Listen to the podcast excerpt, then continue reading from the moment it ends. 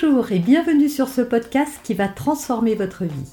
Je suis Noémie de Saint-Cernin, je suis coach certifié RNCP, auteur de plusieurs livres best-sellers, conférencière, formatrice en développement personnel et en parentalité, référente pour les médias, entrepreneuse, épouse et maman de trois enfants.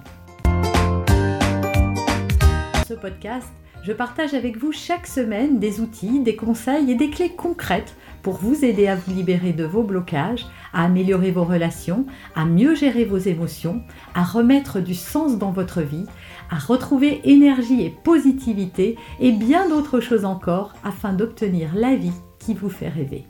Alors beaucoup, beaucoup, beaucoup de parents s'inquiètent du manque de concentration de leurs enfants.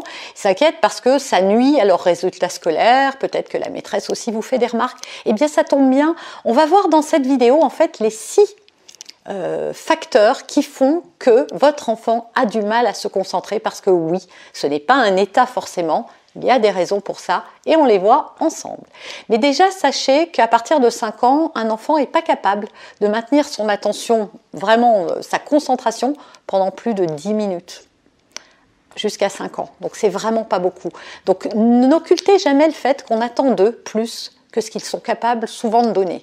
Alors je vous entends d'ici me dire oui, mais euh, je vois d'autres enfants qui eux y arrivent. Oui, c'est pas une règle, encore une fois, elle n'est pas à 100%, mais la plupart des enfants jusqu'à 5 ans ont du mal. Et d'ailleurs, en maternelle, euh, les maîtresses multiplient les activités. Voilà, on passe d'une activité à une autre très euh, souvent et très fréquemment, justement pour éviter ces pertes d'attention.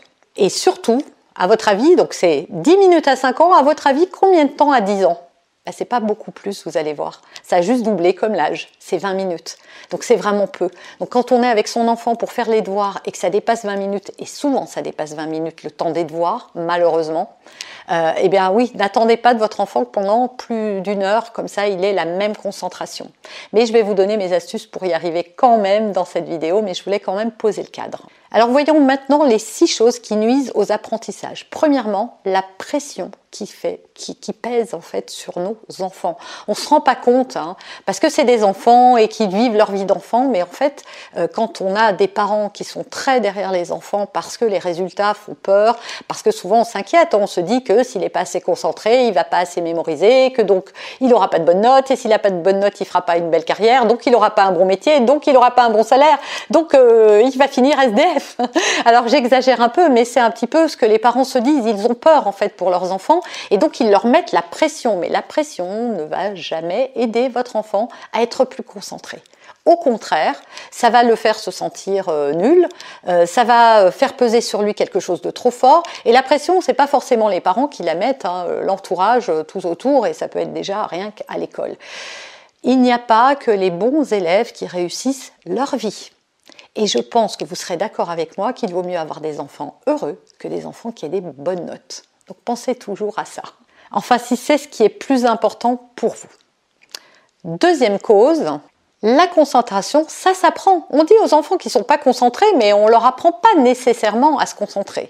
Donc, favoriser les activités en dehors de l'école, des choses qui soient ludiques, parce que c'est là où vous allez pouvoir développer sa concentration, comme les puzzles, euh, euh, comme les jeux où il faut mémoriser euh, certaines choses, comme une bataille navale par exemple. Voilà, il y a des tas de jeux qui vont favoriser la concentration de votre enfant. Et d'ailleurs, vous avez peut-être remarqué qu'il y a des choses sur lesquelles il pouvait être concentré, mais pas toutes, parce qu'en fait, la concentration va aussi être corrélée par l'intérêt que j'ai à faire telle ou telle chose.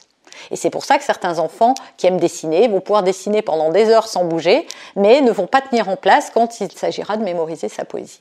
Troisième facteur, l'alimentation. Je l'ai dit, je l'ai redit à travers plusieurs vidéos, elle est, euh, la cause de nombreux troubles chez les enfants et on sait aujourd'hui que certains additifs alimentaires, euh, euh, certaines choses qui sont dans les aliments, même le gluten, même le sucre raffiné, vont faire en sorte que votre enfant euh, n'arrive pas à se concentrer. Essayez de voir du côté de l'alimentation, je vous assure que ça peut résoudre énormément de choses. Supprimez déjà les sucres rapides de l'alimentation de vos enfants. Essayez de remplacer pendant une semaine le goûter et le petit déjeuner par des choses plus saines. Vous pouvez donner des aliments sucrés, mais naturellement, comme des fruits par exemple. Et voyez si ça change quelque chose. Quatrième facteur, souvent on rentre de l'école, euh, parfois il est tard parce que certains mamans récupèrent les enfants plus tard et on commence immédiatement, on se met sur les devoirs. Ah ben non, ça va pas être possible. Votre enfant, il vient de passer la journée à l'école, euh, à être sur une chaise, on lui a demandé justement d'être concentré et puis là, euh, c'est double peine. Une connexion avec la nature, si c'est possible, avant d'entamer les devoirs, sera vraiment quelque chose qui va permettre à votre enfant de, euh, de décharger un petit peu ses batteries, de se défouler. La connexion avec la nature est très apaisante. L'emmener se balader dans une forêt. Évitez le parc. Le parc, pour moi, c'est pas la nature. Hein. Euh, c'est un défouloir, c'est très bien, mais c'est plus d'aller dans la forêt, d'aller marcher. Même si vous pouvez le faire qu'un quart d'heure, vous allez voir que faire ça un quart d'heure avant de faire les devoirs, eh ben, ça mettra votre enfant dans de meilleures dispositions. Ça lui aura permis de libérer ses mauvaises énergies à l'extérieur. Cinquième facteur, gronder un enfant ou lui faire des remarques désobligeantes ne va pas l'aider à être plus concentré. Au lieu de le punir, au lieu de le gronder, essayez de remplacer ça par des encouragements. Dites-lui, je vois que tu n'arrives pas à te concentrer ou que c'est difficile pour toi, mais tu vas y arriver. J'ai confiance en toi, je sais que tu peux le faire. Et accordez-lui des pauses en lui disant, écoute, bah là, on fait une pause, euh, une pause des fouloirs. Je sais pas, vous pouvez mettre une musique à fond, on saute et euh, voilà. Un enfant a un besoin très fort, il en a plusieurs. Hein, j'ai fait déjà des vidéos là-dessus, mais il a le besoin de bouger et on l'occulte souvent en tant que parent. Donc voilà, laissez-le se défouler, puis euh, remettez-vous au travail, ça va l'aider grandement.